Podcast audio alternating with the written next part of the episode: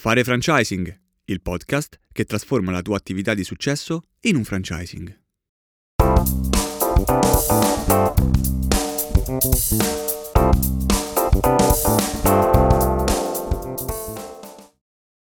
Benvenuto nella puntata numero 20 di Fare Franchising. Oggi insieme a Marco e Doris andremo a scoprire come creare un format da zero.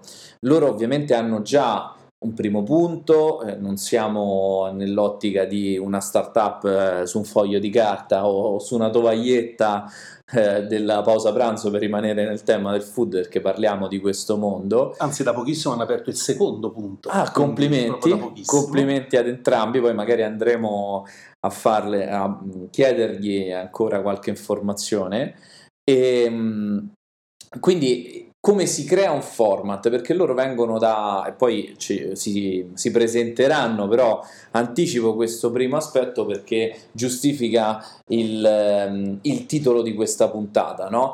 perché loro venendo da una grande esperienza consulenziale dentro anche grandi multinazionali, hanno scelto di ripartire da zero e che spesso è la, è la storia di tante persone che ci ascoltano. Come si riparte da zero lo scopriremo ascoltando questa puntata. Assolutamente sì, anche perché loro hanno fatto una cosa apparentemente in controtendenza rispetto a quello che fanno tutti gli altri, perché tutti gli altri normalmente gli viene in mente un prodotto o un servizio, bene, ora lo colloco, vediamo a chi lo posso fornire, e invece loro, come ascolterete dalle loro parole, hanno capovolto la situazione. Sentiamo che cosa hanno combinato. Allora, siamo con Marco e Doris eh, creatori di Arom- Aroma, un format innovativo nella ristorazione. Ragazzi, presentatevi e mm, spiegateci com'è nato questo progetto. Allora, io sono Doris Di Bella e se vuoi dire tu intanto come ti chiami. Io sono Marco Sinceri. Il, il, progetto Aroma nasce dall'esigenza, dopo svariati anni di azienda eh, abbiamo ricoperto diversi ruoli fino anche a, a ruoli dirigenziali, abbiamo deciso di aprirci la, no, la nostra società di consulenza. Siccome veniamo dal mondo di ristorazione appunto 30 anni, avevamo l'esigenza, ma anche la malinconia di avere, eh, ci, ci, mancava insomma la ristorazione.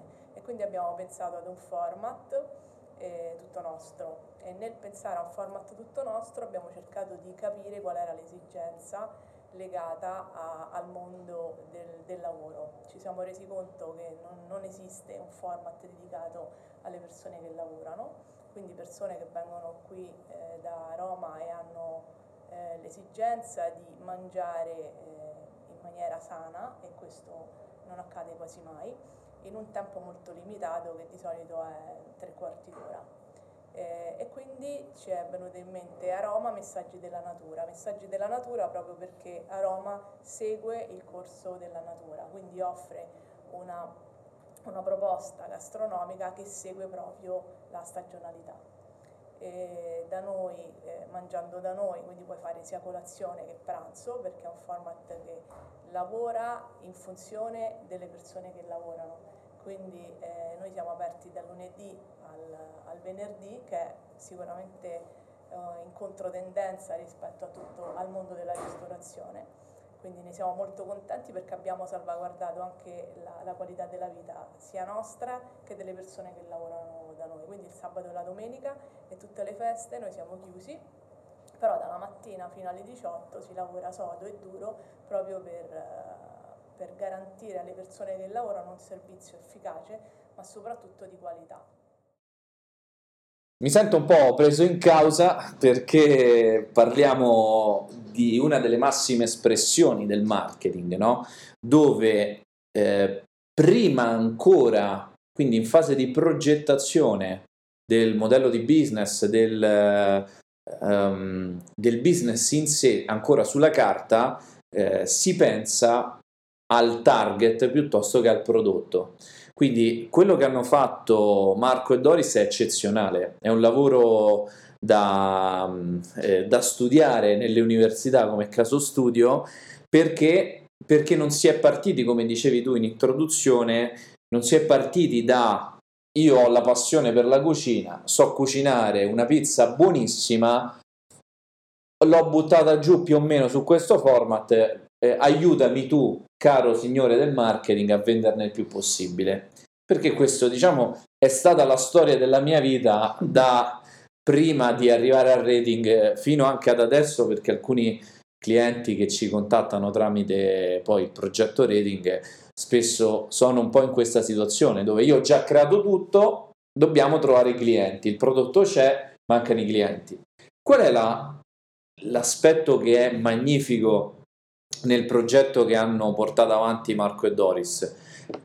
Sicuramente quello dell'essere partito dal cliente, partiti dal eh, cliente ideale. Il loro cliente ideale è molto chiaro, un lavoratore un lavoratore di ufficio, quindi eh, il loro negozio, il loro locale più che negozio, io sono stato lì per intervistarli, è all'interno, è al centro come fulcro di una serie di eh, zone di uffici e che quindi eh, si basa appunto proprio sull'impiegato, eh, L'impiegato. Al quale loro fa, hanno creato poi una proposta basata sulla stagionalità perché, che è interessantissimo anche questo, proprio perché se io mangio tutti i giorni allo stesso posto e non mi posso mangiare tutti i giorni sempre le stesse cose, dopo un po' veramente mi toglie il respiro, no? soprattutto in Italia che abbiamo una cultura culinaria così importante, pensare di mangiare tutti i giorni le stesse cose mi mette l'ansia.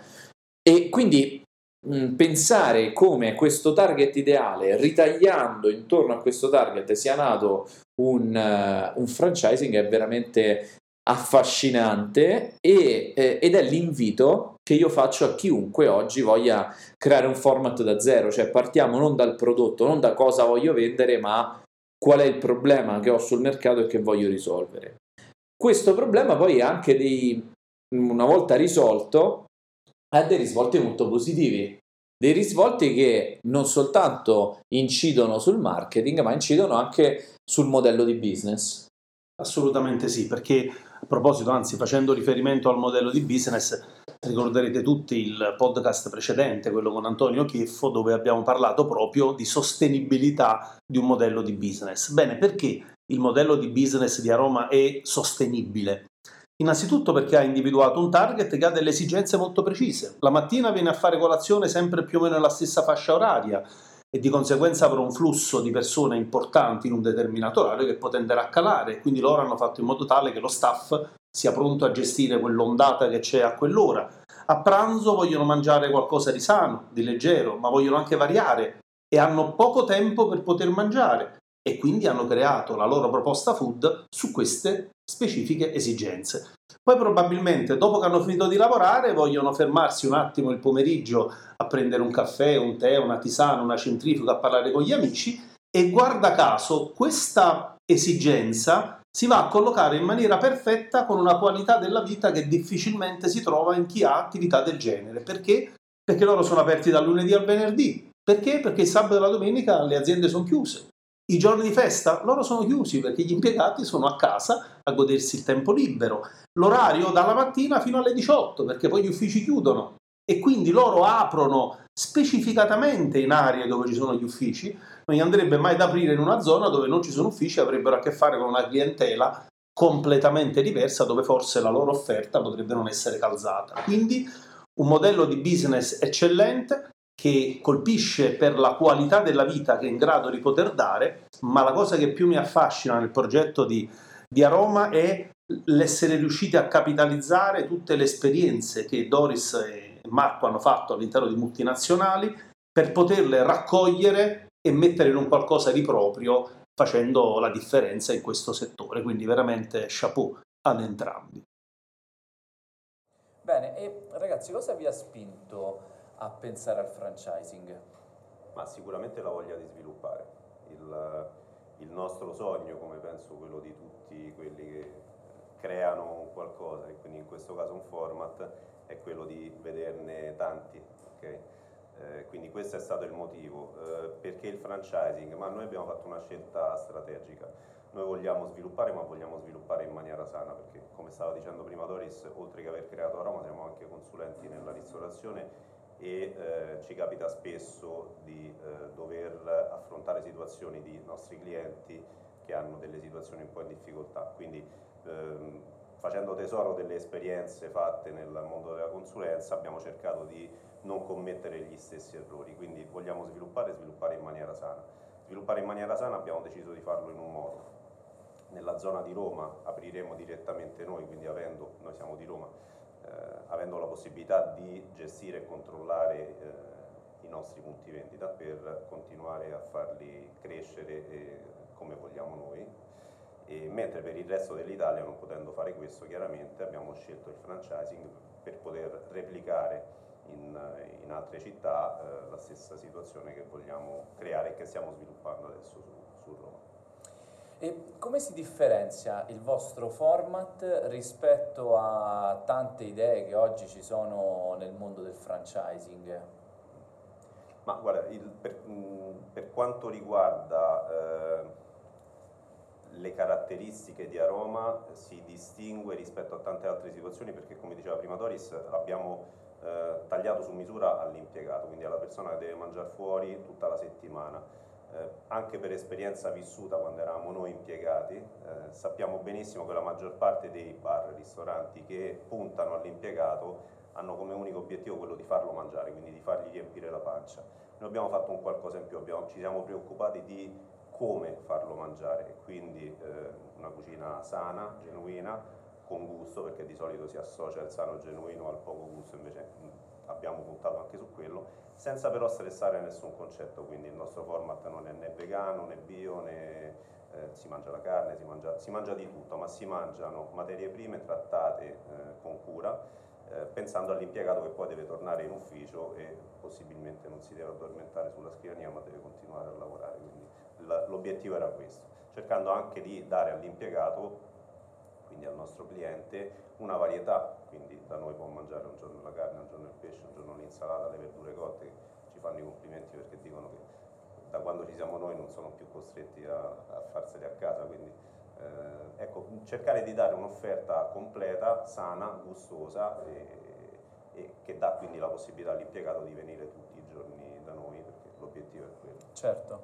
E allora, in questo percorso, no, dall'apertura che ormai è stata mh, più di un anno e mezzo fa, eh, ad oggi che state iniziando a muovere i vostri primi passi nel mondo del franchising, no? quali sono state o qual è stata la sfida più difficile da affrontare eh, in questo percorso?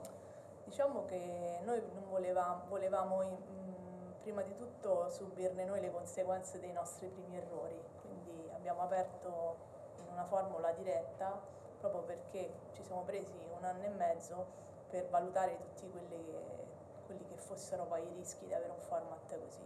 Perché qual è il rischio maggiore? Il nostro cliente è l'impiegato, ma è anche un, impiegato che mangia, è abituato a mangiare con una, una propensione alla spesa molto bassa e quindi questa è stata la, la, sfida più grande e di solito pagano con i ticket, quindi eh, quello che ne rimane è veramente poco. Quindi la sfida più grande era quello di far tornare i conti. Però come dicevo prima, se segui la stagionalità è chiaro che eh, la, la, proposta è più economica per noi e quindi anche per il cliente ed è sicuramente di qualità. E poi quello di mettere a posto tutti i processi, perché mai, mai poi vorremmo che, che un nostro francesi eh, potesse eh, magari soffrire del fatto che certe cose non le abbiamo noi provate prima di tutto sul campo ci piaceva comunque eh, dare un format, proporre un format che non avesse i vizi che poi hai all'inizio, no? eh, o, o, magari eh, delle cose che non hai valutato, perché un conto è studiarlo sulla carta e un conto poi è farlo e lavorarci tu. Quindi io personalmente sono stata un anno e mezzo in cucina per capire qual era la formula migliore da proporre al nostro cliente. Quindi adesso siamo assolutamente sicuri che funziona perché abbiamo, ci siamo presi tutto il tempo necessario a capirlo. Noi abbiamo una, una sorta di cartina tornasole, eh, tornasole un, eh, um, un check, no? una, una verifica del fatto che siamo di fronte ad un buon franchising o ad una situazione che magari nasconde qualcosa, no? E lo capiamo spesso dal motivo, no? la domanda del, che, che, ripetiamo nel nostro schema di intervista, che è quella cosa ti ha spinto poi a trasformare la tua attività di successo in un franchising. Questo, questa domanda che è un po' eh, a volte è anche un po' cattiva, no? perché magari se io effettivamente non l'ho fatto per un, un desiderio sano, mi troverò a dire eh, perché così guadagno più velocemente, monetizzo e, e guadagno di più. No? Sappiamo bene che questa non è la logica corretta che ci porta verso il buon franchising nello sviluppo sano di un brand. Quello che ci porta ad uno sviluppo sano invece è proprio quello che hanno detto Marco e Doris, cioè la mia idea è quella di eh, creare una rete, sviluppare una rete e la scelta del franchising ha un perché specifico che è quello di dire io sono in grado benissimo di gestire i miei punti vendita, però con le mie forze, con la mia abilità mi fermo soltanto a Roma.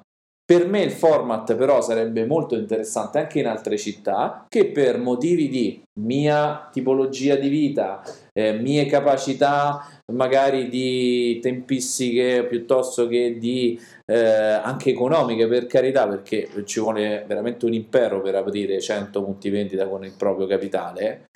Quindi sicuramente la scelta poi ricade all'interno del, del concetto del franchising, ma con un, un'accezione, un, um, un'idea particolare, cioè loro hanno detto uh, che vogliono essere su Roma in prima persona e sviluppare eh, quello che è fuori dal, dall'area metropolitana di Roma con il franchising. Ecco, io in, questo, in questi ragionamenti vedo veramente il buon franchising, cioè qualcuno che ha il desiderio di voler ehm, creare un bel risultato sul mercato, di differenziarsi, di capitalizzare, come dicevi anche poco fa nel commento al, ehm, alla parte precedente, capitalizzare quella grande esperienza nel, come loro stessi impiegati in, in delle multinazionali che gli ha permesso poi di creare questo bel modello che abbiamo visto quanto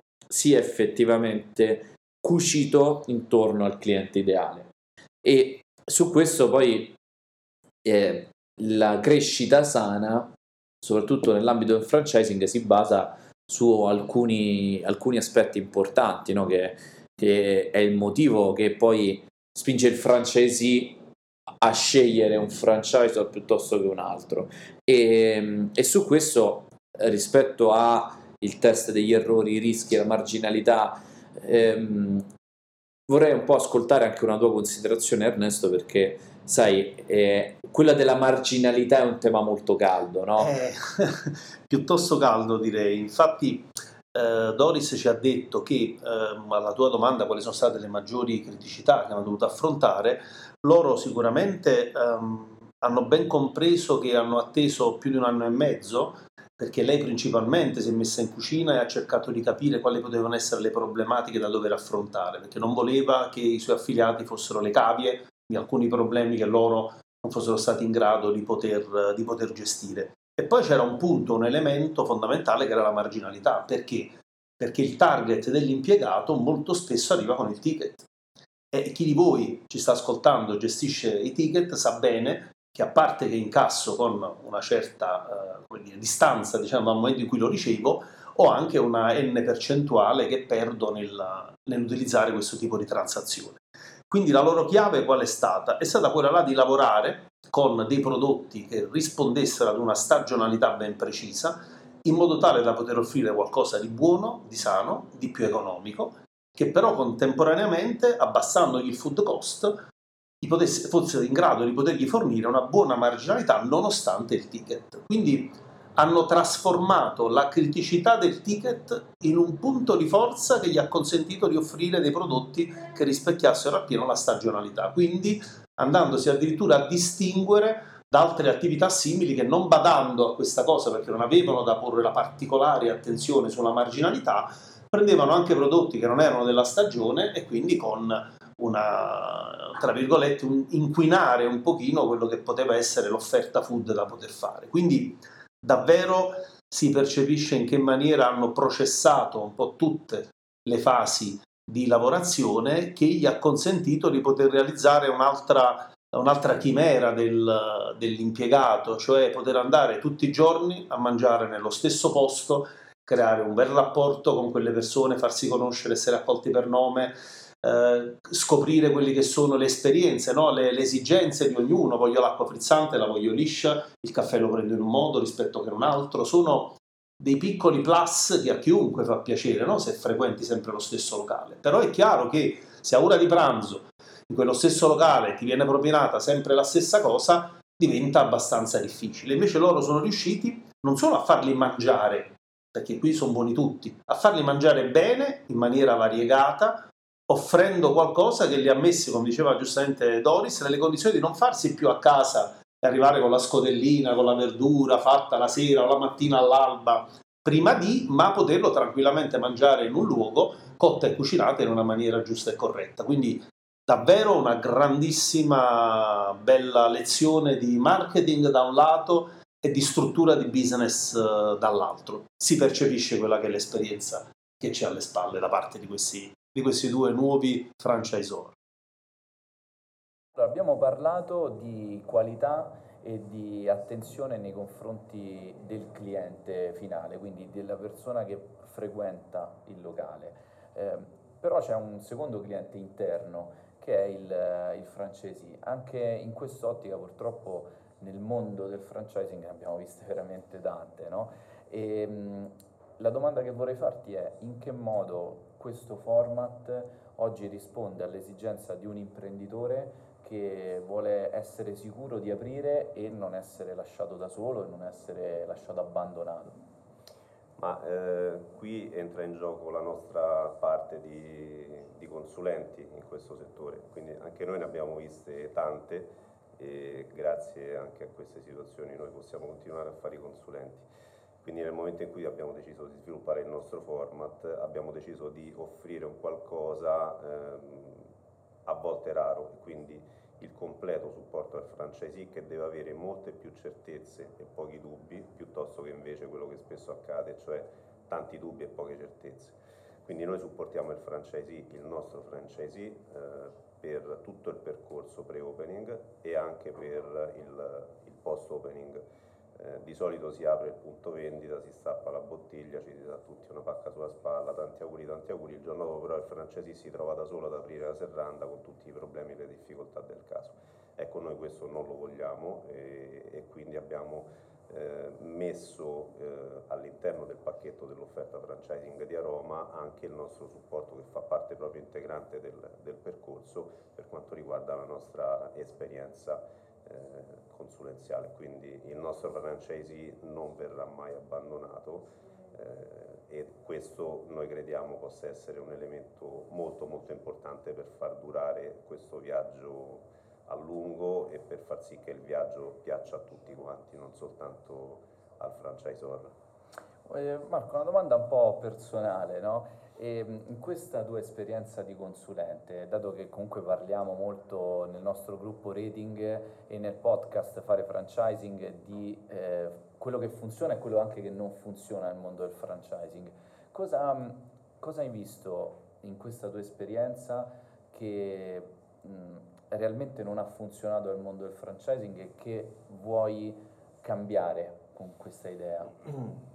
La pianificazione la, la, pianificazione è la prima cosa, avere ben chiaro l'obiettivo, eh, scegliere la location giusta in funzione dell'obiettivo, scegliere il cliente giusto, eh, è, è, un insieme di scelte, lo sappiamo, e basta sbagliarne una per eh, inceppare tutto il, il meccanismo. Quindi eh, avere ben chiare le idee all'inizio, sapere di cosa si sta parlando perché a volte purtroppo eh, ci si raccontano delle cose ma poi non si conoscono bene e in questo il nostro percorso professionale ci ha aiutato molto perché abbiamo ricoperto tutti i ruoli e quindi eh, le cose che adesso mettiamo all'interno di un manuale o che andiamo a suggerire ai nostri clienti le abbiamo vissute sul campo. A volte manca un qualcosa di questo o più di, que- o più, più di qualcuna di queste cose, quindi pianificare bene, programmare bene e controllare poi e farlo a ciclo continuo quindi non basta farlo bene una volta, ma bisogna farlo bene sempre perché altrimenti non, non può durare. Quindi questo, eh, spesso abbiamo visto l'idea giusta sviluppata nel posto sbagliato e, e questo poi lo si paga nel tempo con, con, i risultati che non arrivano e quindi aumentano le difficoltà e, e i problemi. Okay, quindi questo. Bene Marco, Doris vi ringraziamo e mm, sicuramente se chi ci ascolta poi vi vorrà fare qualche domanda, mh, mm, penso che attraverso il gruppo rating ci sarà modo di confrontarci. Molto volentieri. Molto. Grazie. Bene, grazie. grazie. grazie.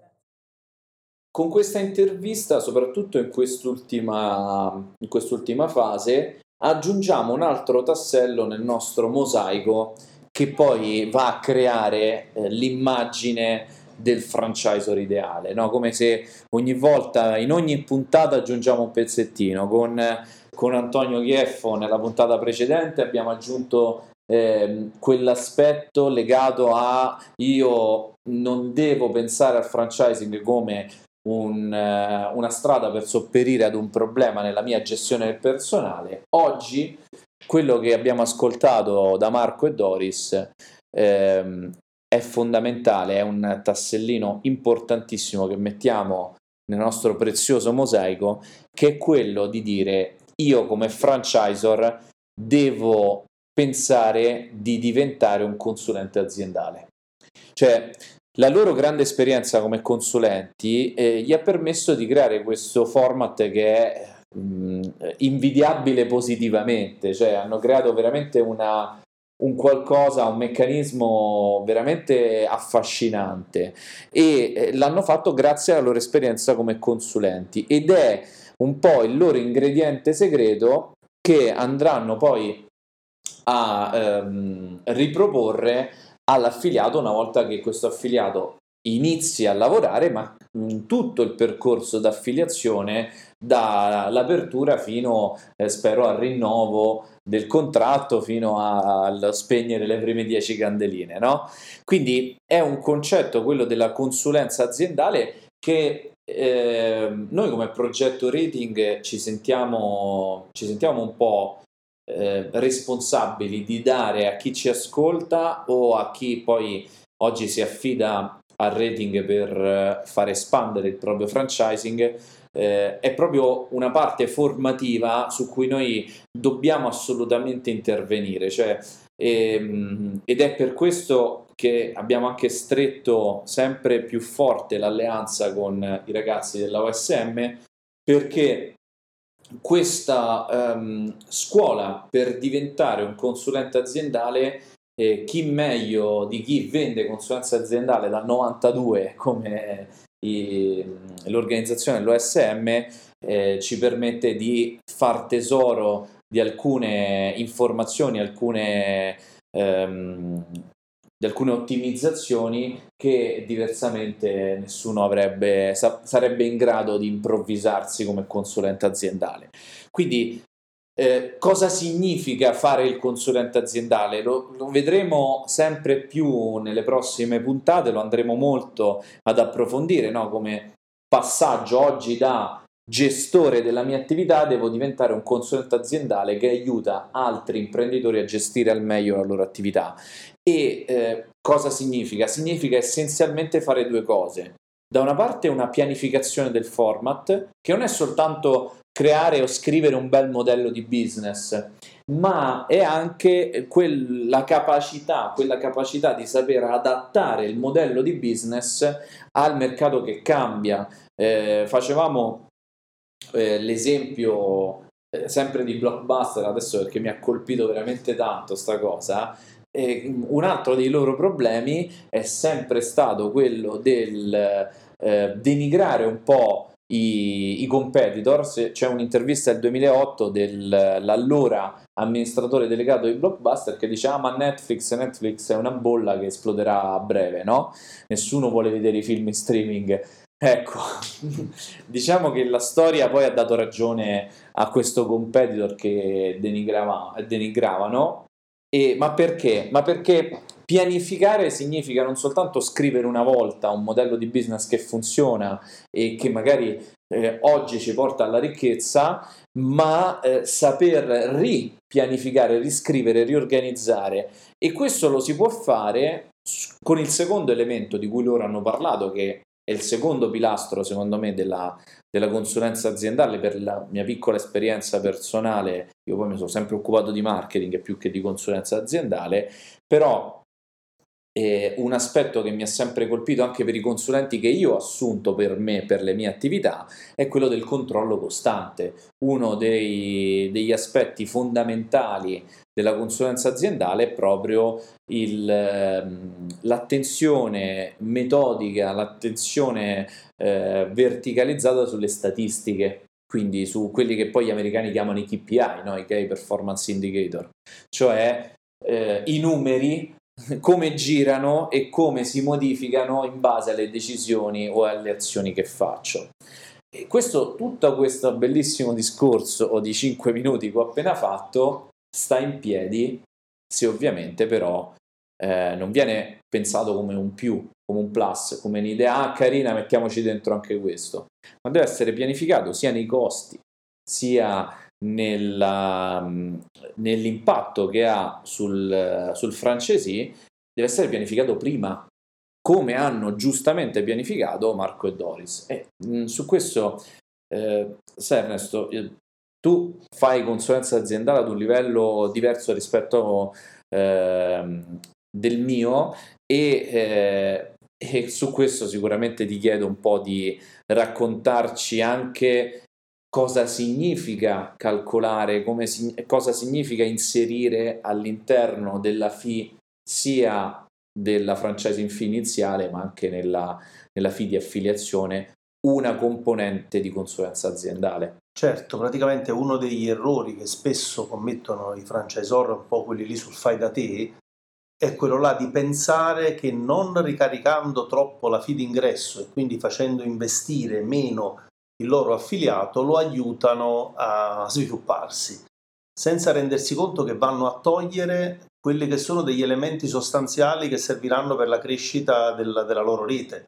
Quindi che io tolgo, faccio degli esempi sciocchi che però ci fanno comprendere in che maniera il franchisor spesso taglia dei rami che non sono secchi, anzi sono proprio dei ramoscelli che stanno lì lì per germogliare e vengono tagliati ancora prima di dargli modo di, di crescere, e cioè taglio quelli che sono i fondi per l'inaugurazione, quindi faccio aprire questo negozio nel, nel, silenzio, al massimo nel brindisi con le solite piante dei familiari e di amici che vengono. Ok, gli tolgo la linfa andando a prevedere almeno un tre mesi di marketing già inserito all'interno del pacchetto affiliazione, che fa sì che lui possa vedere il flusso dei clienti che arrivano attraverso delle buone campagne il B2C. A un certo punto, dopo tre mesi, giustamente lui è stato informato, finisce il pacchetto. Io affiliato però mi sono reso conto del valore aggiunto di quelle attività e quindi chiederò al mio franchisor di proseguire. A quel punto il franchisor mi dirà se vuoi proseguire, o casomai me l'ha detto anche prima, c'è un X al mese che tu devi investire. Ma io francesile investirò con piacere se mi ha fatto notare a monte che avevano un senso.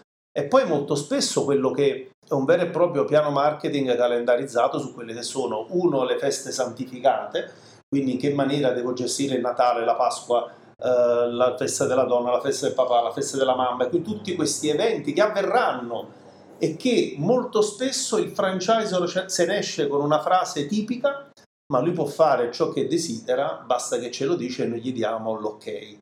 Ma santi Dio, ma se lui è un franchisee, è venuto da te perché si aspettava che tu gli dicessi cosa fare.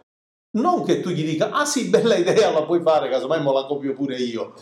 Quindi manca proprio quella pianificazione di cui parlava, di cui parlava Marco, cioè sedersi a tavolino e andare a strutturare bene l'offerta. Il punto di domanda è, se tu franchisee stai andando da un franchisor che non ha per sé programmato un piano marketing durante l'arco dell'anno e una serie di attività, sarà sicuramente molto difficile che lo possa fare per te. Quindi molto spesso già quello che il franchisor sta applicando, sta facendo, è un'unità di misura che ti consente di capire se è veramente il partner ideale, ideale per te. quindi questo senz'altro.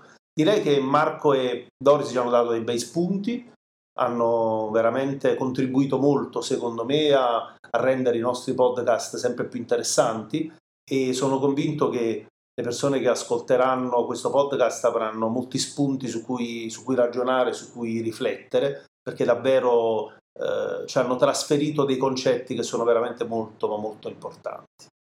Bene, allora eh, io direi di salutarci qui e ci vediamo alla prossima puntata. Assolutamente sì.